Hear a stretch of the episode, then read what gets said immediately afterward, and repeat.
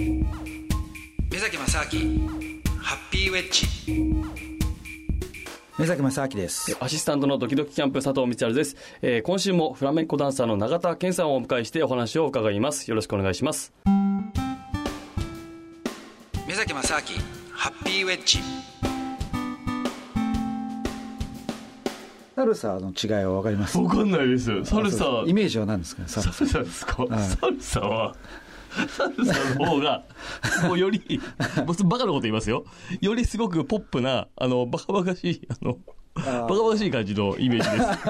す。もう怒られますよ、すみません。すみません。すみません。すみません。本当に。僕もサルサやってるんですけど、趣味で。ああ、そうなんですか？はい。まあ、バカバカしいっていう、ちょっと今、まあ、確かに、もっと、あの、テレビのイメージなのかなあの、なんていうんですかね。はい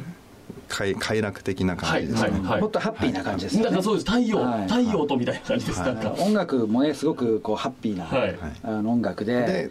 やっぱペアで踊る、うん、あサルサもペアなんですかそうです。ね、うん、だから音楽がまあ全然音楽の種類が違うんですけどただちなみにねサルサはね僕あのあの友達が昔からサルサやってて、はい、いろんなサルサバーとか連れてかれたんですけども、どうもね、あの音楽がちょっと性に合わなくて、こう自分の感性に響かなかったんですよね。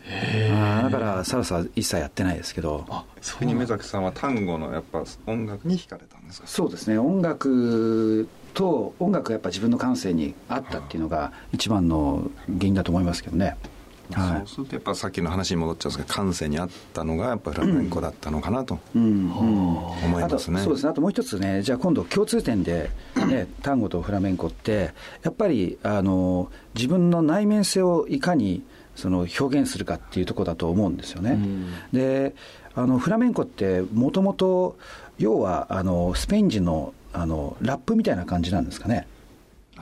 プラップっていうか、まあ、ラップも確かあれは黒人のこう心情表現なんですか、詳しくないんですけどもともとフラメンコっていうのは割と知られてないんですけどもジプシーの踊りなんですね、まあ、起源ははっきり分かんないですけど、まあ、インド出たジプシーが漂流してスペインにたどり着いてスペインの民族音楽舞踊と融合したのがフラメンコって言われているので、まあ、ベースがジプシー、まあ、ブルース、まあ、虐げられてきた人たちの、踊りなので、割と苦しみ悲しみ嘆き怒りが多い踊りなんですよ、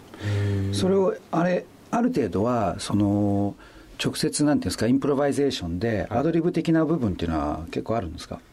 まあ、ある程度型が決まっていてその型を崩さなければその中で好きなことはやっていいですね、はい。例えば、はい、例えばストリートとかで、うん、そのよしやるぞって言って、うん、もういきなりその辺のおっさんがこうギターであーってやりながらよしとかっつってどんどんそのその時の音楽とその時の感性でこうアドリブでやるとかっていうこともあるんですかね。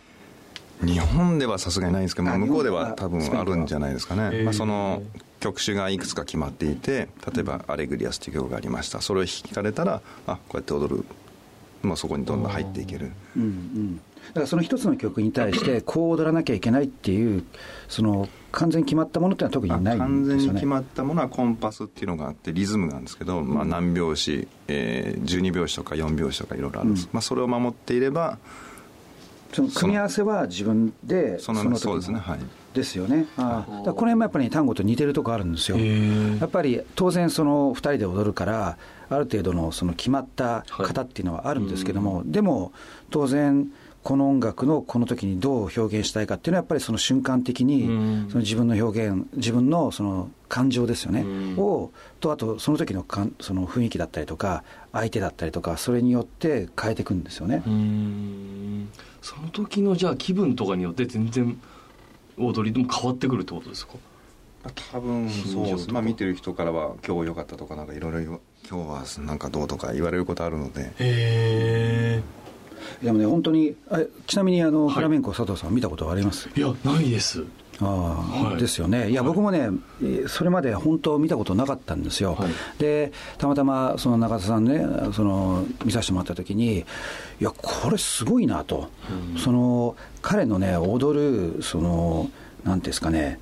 なんか感情が本当に伝わってくるんですよ。でそれもなんか生半可な気持ちじゃないんですよね。なもう完全に入っちゃっててその踊りに。すごいなと、はい、だからこれはねまあなるべく多くの人に見てもらいたいなと思いましたよね。ぱ MB をやめた怨念が入ってるんです 覚悟ですよね、もうそうなってくると、その、まあ、そこね。やめられたって人生かけるっていう。